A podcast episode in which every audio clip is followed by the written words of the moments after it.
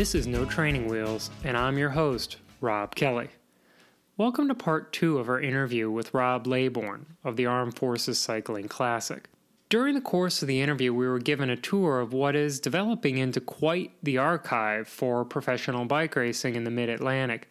Rob has a huge collection of old promotional material, challenge coins from prior years, original artwork that he's had commissioned for the event in different iterations and at different times, and also something that is quite the collectible signed promotional posters by all the top finishers of the race.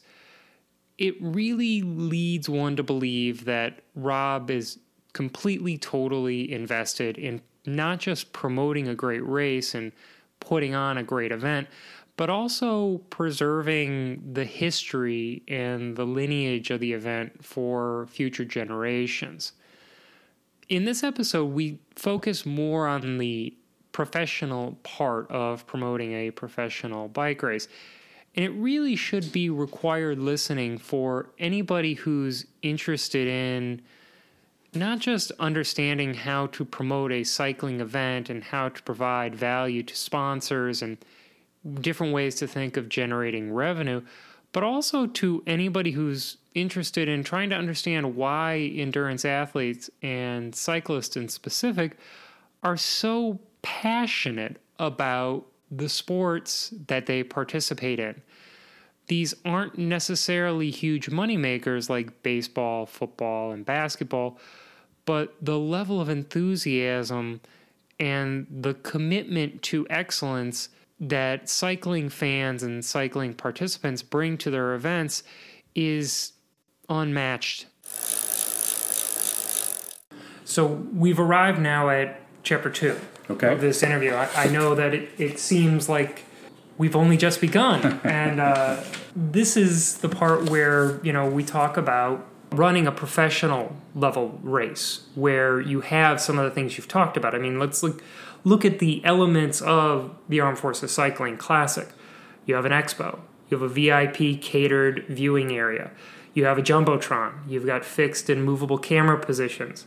You have professional announcers. You've got this broadcast, which goes out on Monumental Sports Network. Obviously, the 1988 version of the 98. 98, 98, excuse me. The 1998 version of the event didn't have that. How did the event evolve to become this incredibly precisely well run, controlled chaos that is Saturday and Sunday in Arlington, Virginia? The basic elements for a race, I think, are you know, you have a finish line, you hire some referees, you get a sanctioning, you know, permit, uh, you get some closed roads, uh, and you have a registration form and system, and you know, people sign waivers, and you have a race. I mean, it's it's it's really not complicated, and to, to have a race. And so I think that when uh, when I first volunteered to be the race director of um, a race that for Copies, when I was a member of that team back in '97, I volunteered to be the race director because back then, uh, USA Cycling or USCF, I think they were at the time, uh, clubs were required to put races on or be on a permit. That's changed, and we'll talk about that in a little bit. I think that rule should be back in place and very, very important, and I'll explain why. Prior to that, I was living in California. I had been on a team, and again, we had to be a, on a permit to be a, a, sanctioned club, and so I volunteered um, with the club at a race. And that experience that I got helping registration or being on a course marshal gave me just enough scary confidence that I could be a race director. And so that's how why I volunteered to be our race director for our club. And uh, it, you know, it, ironic as it turns out, the career I was in at the time, a business development manager for the aerospace defense industry, having experience as an engineer, uh, being a responsible engineer, which was a you know program manager type. Those kind of experiences and skills were things that I actually draw upon now, being a race director, because really you're a logistics manager. You're you know taking all these moving parts and then organizing them in, in a you know, to all come together at a certain point. And so, the one thing I'll say, I want to, and I really want to emphasize this. I'll say it again that every, if you're a member of a club, if you, you know, if you have a club, or if you want to be part of a club, if you race, you really should find a way to be a part of an event. It's so important to, for us to be good stewards, and I can't emphasize this enough that the USA Cycling needs to re-examine that requirement that clubs need to be on permits. And I think that at the time when they removed that requirement, it was uh, I think they may have had some good intentions that maybe it wasn't necessary and that we shouldn't require people. They'll want to do it, but I think the reality is that that has to be put back in place. The unintended consequences, I believe, and I think we should look at the data, is that events have gone away. I think that there's fewer race days now than there used to be, and I think that's partly because people aren't required to. And I think it's important that that we have parking lot crits, so we have you know trade zone races, things like that, where not only can people get experience putting races on, but also we can have races for people to get experience in doing that aren't necessarily Clarendon. You know, I don't recommend anyone to do a Clarendon now. To get back to your, your question, how did it evolve to what it is today? you know, the first year it was a droopy banner and some hay bales and uh, some snow fencing, and you know, I just kind of threw it together. But it was all the same basic elements, right? It was the start line, it was a closed course, it was a permit that I got to the city. Um, you know, all those pieces. We had officials, and th- those are basic stuff that it's not hard to put together. Every year, though, since day one, I've always, you know, once I feel like I've mastered or learn how to do one piece well, I'll then add something else to it. And so that's what I've done over the years. Is every year we've, you know, added a, you know, the kids race more, or focused more on that, or, you know, had a jumbotron, or added the the challenge ride, or added day two. You know, so you know, if you look over the years, it's an evolution of just you know adding another layer of complexity to the event to what it is today. Let's focus because this is one of the things that I wasn't actually intending on talking about, which is always dangerous. As a lawyer, you never want to ask a witness a question you don't know the answer to. But it's Fortunately, this isn't a deposition, so I'm not that. that that's that is also equally true. Um, USA Cycling uh, and the requirement for clubs to put on events.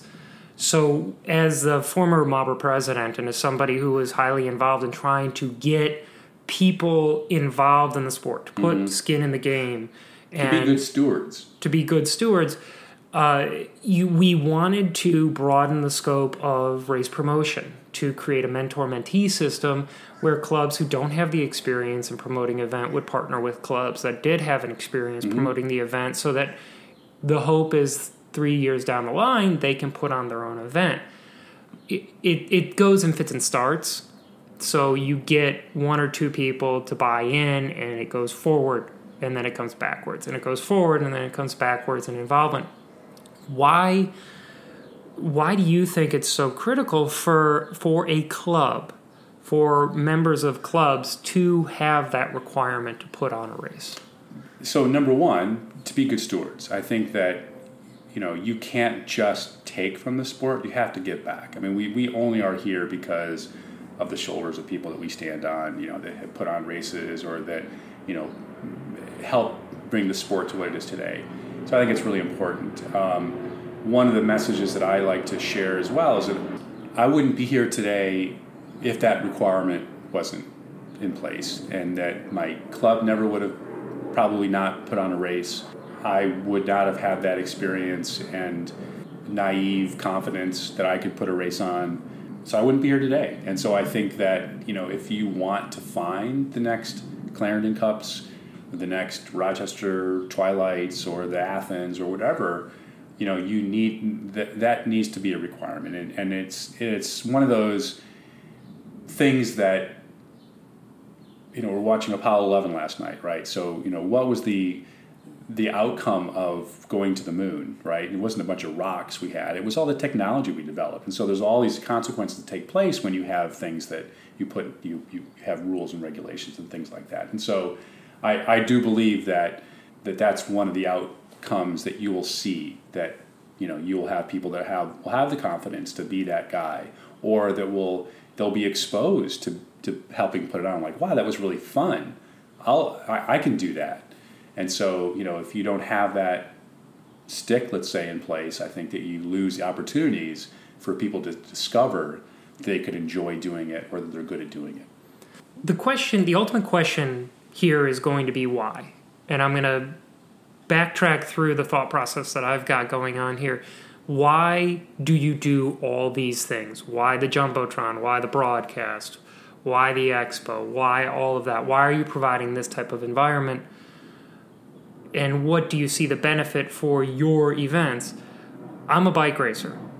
Like I said earlier, I'll race to a white line on a road uh, any day of the week.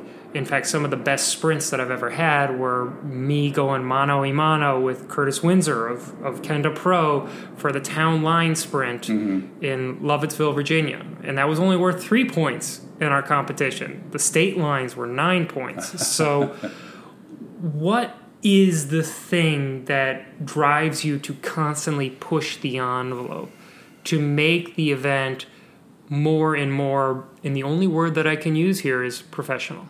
To even step back further, you know, what drives me to even want to put a bike, bike race on in the first place? And so, you know, for me, I, I love the sport, and it was it was very meaningful to me getting in, getting into cycling. You know, I worked at a bike shop in high school, but I didn't race a bike. I didn't wasn't involved in racing. I moved to California, frankly, to you know smoke a lot of pot and drink beer and party after college and play golf. That was really kind of my objective, and I ended up discovering bike racing and riding and did a century and then got into racing and loved it. And that was, a, you know, it was the sport involvement that kind of helped me um, become who I am today. And, and it got me out of that party scene, you know, and, and, and you know, kind of straighten out my life. And, and so I always felt very obligated to you know, give back to that sport. And so, you know, for me, the, the biggest motivation is to, you know, continually to be able to look back that I you know have given back to my sport and that I've uh, you know created a legacy you know that can be carried on that you know is that I can be proud of. And so you know I I, I, I want to have something that I can be proud of. And, and I think that what keeps me adding to it and building on it is that you know the same reason that what drives you to that finish line that white line is I want to be I guess I'm insecure. I want to be, I want to be, you know, people to tell me that I have a good event, you know, and so I, I, but I never feel like I'm ever there, and so I'm always wanting to do more and make it better and make it a, you know, create more to, to, so more people come, you know, more people come, make makes my insecurity feel better. More teams come, make me feel better, you know. So that's kind of why I guess I do that, and so I, you know, I would love to see you know as many people at my event as at an Athens or who used to come to Philly. I'd love to see as many teams want to come to my event as you know a tour of California, let's say. You know, so I, I kind of put my aspirations out there, and, and I you know I I feel like we've come a long way since that first droopy banner year, but there's always you know more that we can do.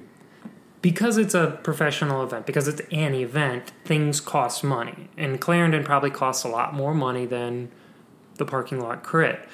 That's not to say anything good or bad about the parking lot crit or about Clarendon, but because we're talking about building professional bike races and all these different things, what are we looking for as far as kind of the, the quantum or a magnitude for an operating budget for an event like Clarendon? Well, I mean, so I started, um, I think the first year I did a, you know, back of the envelope calculations that well, okay, so if I've got you know eight ten races, I'm going to generate X dollars for registration fees, so that's going to be you know eight nine thousand dollars. Know, I happened to get lucky through a friend who introduced me to a ad agency who had a customer, a partner, a client that was looking to do events in the area, and so they brought another nine thousand dollars in sponsorship money, and so you know a twenty thousand dollar budget was you know a doable thing for what we were trying to create and at the time, you know, Arlington didn't necessarily charge as much as they do for the overtime for police. And so we were able to do events back in, in the first couple years, you know, at a much lesser cost than what we, we pay we now pay over time. They've changed the rules and things how they support events, but mainly because more events want to do have events, and so they're like, okay, well, we'll charge you now. So so you know price the fees go up, um, prize money goes up, all that kind of stuff. And so I think to do you know an event, you'll need a fifteen twenty thousand dollar budget, you know, to kind of get going, and then it just goes up from there. I mean, how much do you want to advertise and promote it?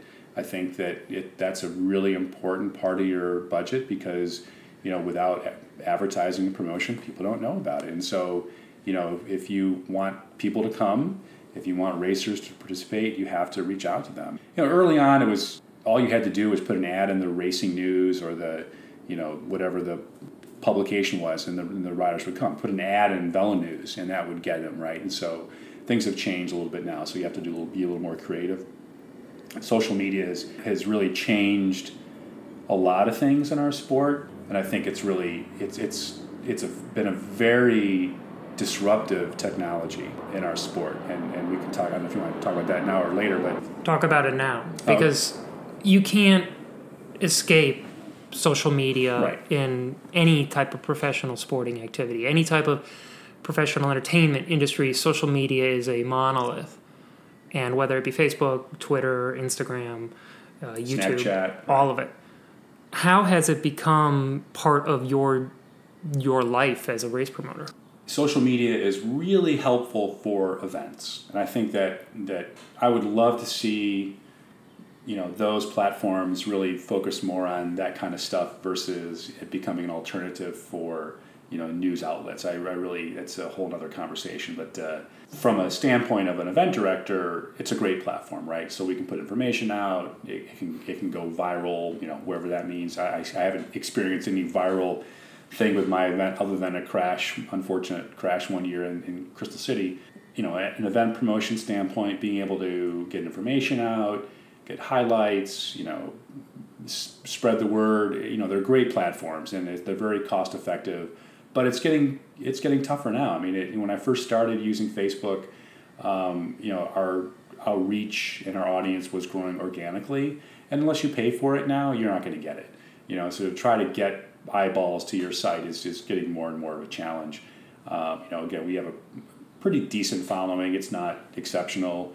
Um, love to have more, but you know, we have to start paying for it if we want more people to like and follow our, our stuff do you see an ROI when you do pay for it? ROI with racing in the old days when we first started, you know, you you kind of counted your your unearned and earned media and you associated value to it because it was an open ad rate and you kind of, you know, calculated what, you know, what your your event generated. Social media exposure is a much more amorphous animal. It's really you know, do 5,000 followers on my page, what does that really mean? Is there, you know, is there really a one-to-one comparison you can have with the old days, right? So if, if, if you want to put an ad in the Washington Post, it would cost you, you know, $1,000 per column inch. And so if you got coverage of your event, that was a good way to sort of say, my event got, you know, five inches in the post, so it was worth $5,000. You know, that was a really simple way to, sort of equate that, and then sponsors would say, okay, well, that's great that you were at five lines, but it was words. They didn't really talk about it, but it was, you know, we'll we'll say that you know for us an ROI is worth you know a third of that, and so you know you have these you know the rules that were kind of set up. Social media being kind of the a predominant media coverage now is it's you know we we're not we don't have that we don't know yet. It's still kind of a kind of magical, I think, to some extent. We still rely on some of the traditional ways we measure our success, um, and just looking at how many people are there. You know, does it look good or not? There's just really kind of a lot of gut things that we have to contend with. How many people signed up? You know, the the real holy grail for us is to create what's called affinity programs, and that's really where I'm. I've been working. You know, if you talk about the evolution of the event working towards you know creating sponsorships or partnerships where we can completely associate our event with the traffic or the sale that that sponsor made. And so, you know, Rapha, for instance, you know, they they did our VIP tent. They would love to have a coupon code that, you know, that is only associated with our event. And so, every time that coupon code is used, they can associate that sale with our event. So you know we're working on those kind of programs. We have a few that we've tried in the past. One of the things with our live broadcasts is we also look at you know we're trying a pay per view model where.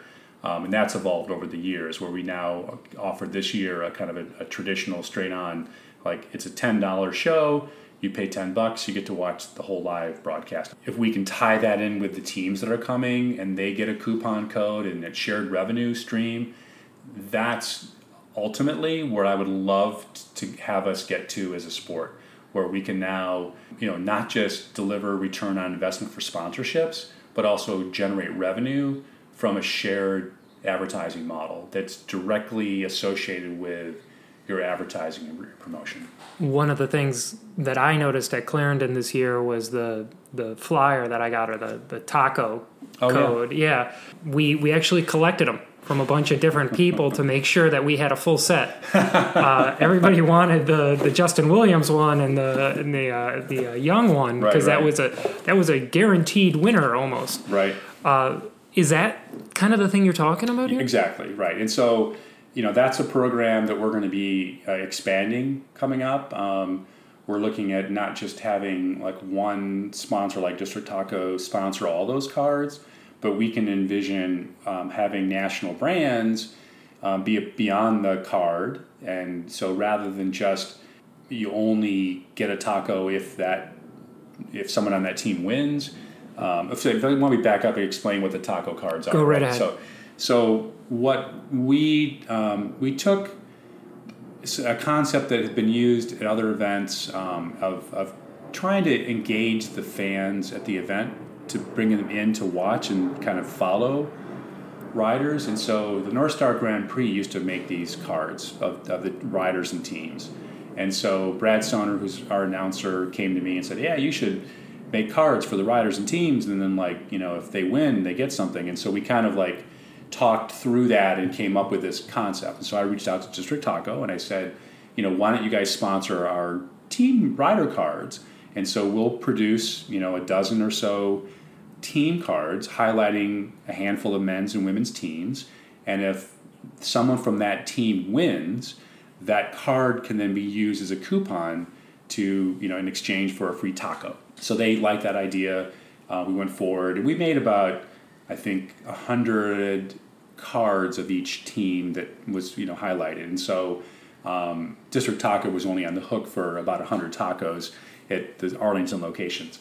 And so, you know, I think that was fairly successful. I think, you know, when we handed the cards out, everyone like, oh, this is really cool. I think it was cool on a couple levels, and this is just my, I don't, you know, tell me because you collected all those cards. I think one, it's an interesting piece to just to look at. There's information on it. You know, that's one of the reasons we want to do it. And it maybe may have engaged you a little bit more to, to watch the riders. Um, and it also gave you an opportunity to win something. And so the evolution of that program is again bringing in some national brands like a Rapha, let's say, where now the card itself. This is this is another card we made, but the card itself will be similar in design, in which it will highlight a team and then you know talk about maybe a particular rider that's coming for that event, some of the things they've done at the event. Um, it may have the location of the live broadcast, the live stream, but it'll have a coupon that's good for anybody for any time. And so, for Rapha, for instance, uh, we I talked to Ed at Rapha yesterday on a, on on a ride, and he's very interested in, in having Rapha get involved. And so, like, there'll be a, maybe a five percent off. Like, use this coupon code. Anyone who has one can go to rapha.com and you know get 5% off their purchase. If someone from that team wins then you get a special prize. So maybe it's a, a water bottle a branded water bottle or something you know more that has some value. And so that'll you know give you reason to want to have this card or cheer on that team.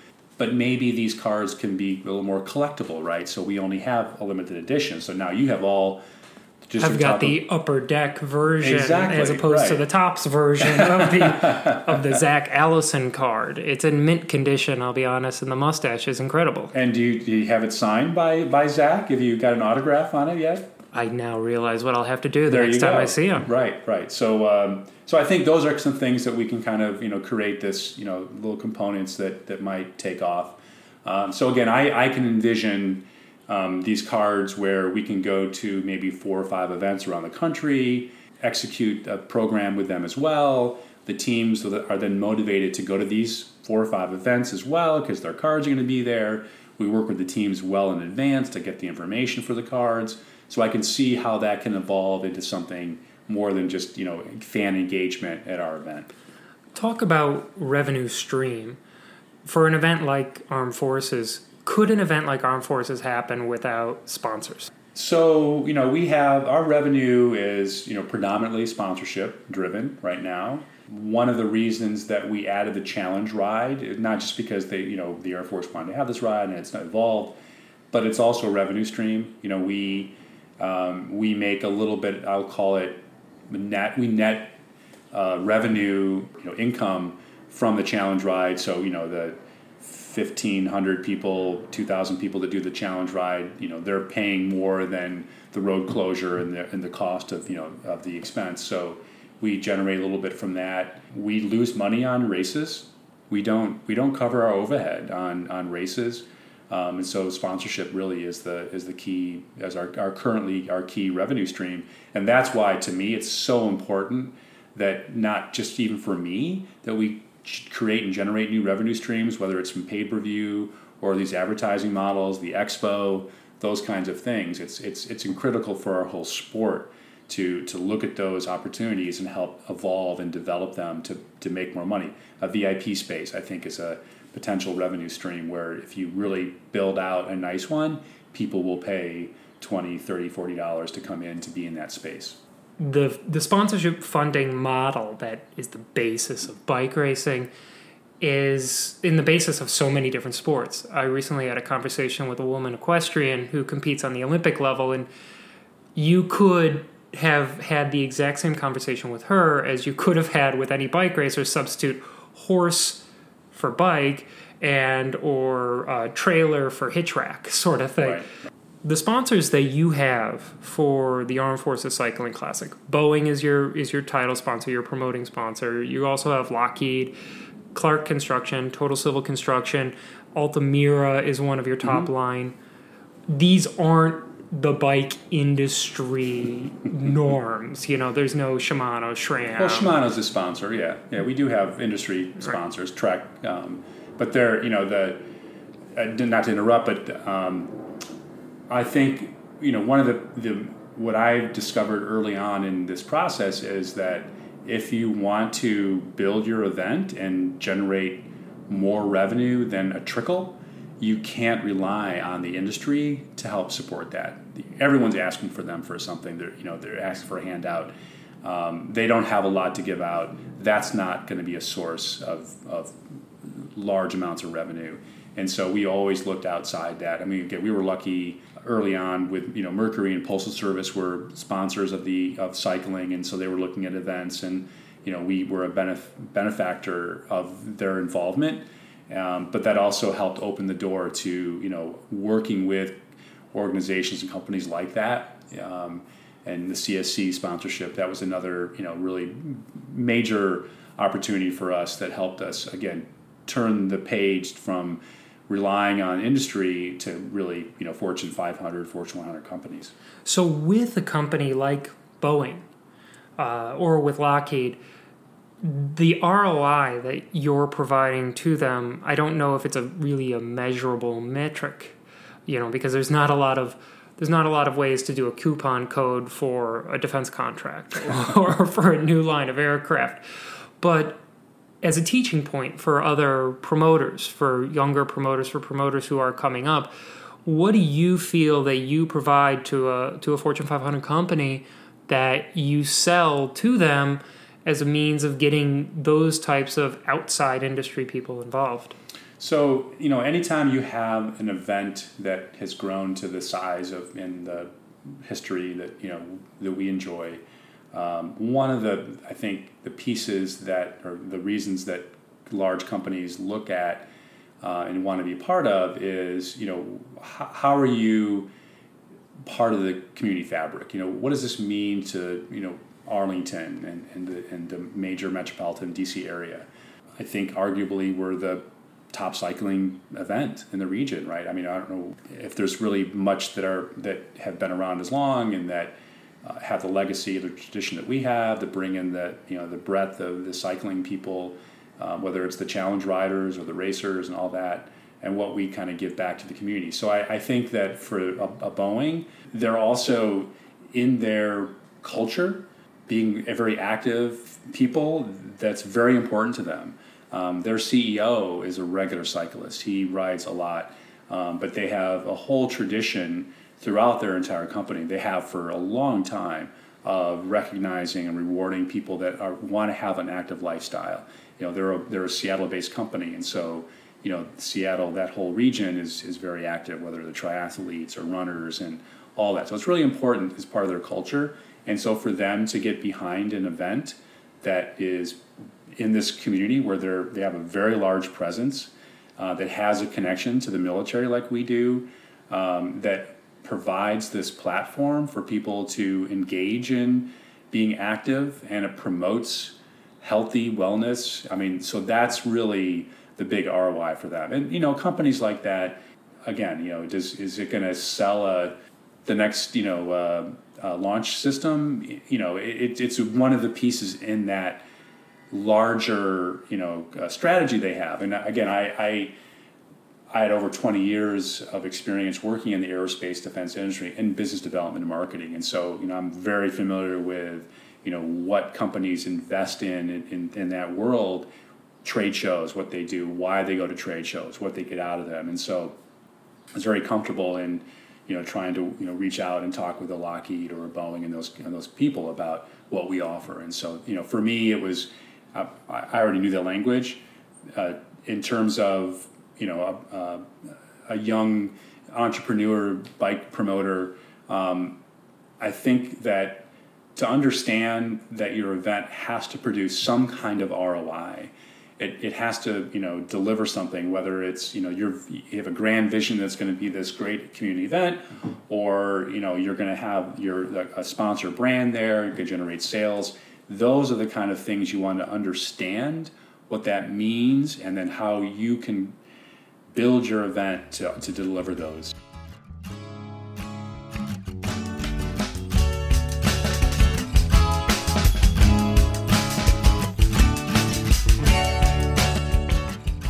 Thanks for joining us on another episode of No Training Wheels. Our last part of this interview with Rob Laybourne, part three, which will be released in a couple of days, is about the future of professional bike racing in the United States, and specifically with a focus on the race director's vision for where we are going. The National Association of Professional Race Directors, the NAPRD, is a organization that Rob helped found a couple years ago to create a forum or a venue for professional race directors throughout the country to get together and discuss and advocate and share ideas on behalf of different types of races like Clarendon or Rochester or Athens or Tulsa Tough. You name it, the biggest races in the country are a part of this organization and they're really on the forefront of trying to work together to create a great environment for our elite level American bike races. Remember, please like, share, subscribe this podcast anywhere where you get your podcast Google Play, Apple Podcasts, Stitcher, Spotify. Let us know how we're doing. Until next time. See you out on MacArthur Boulevard.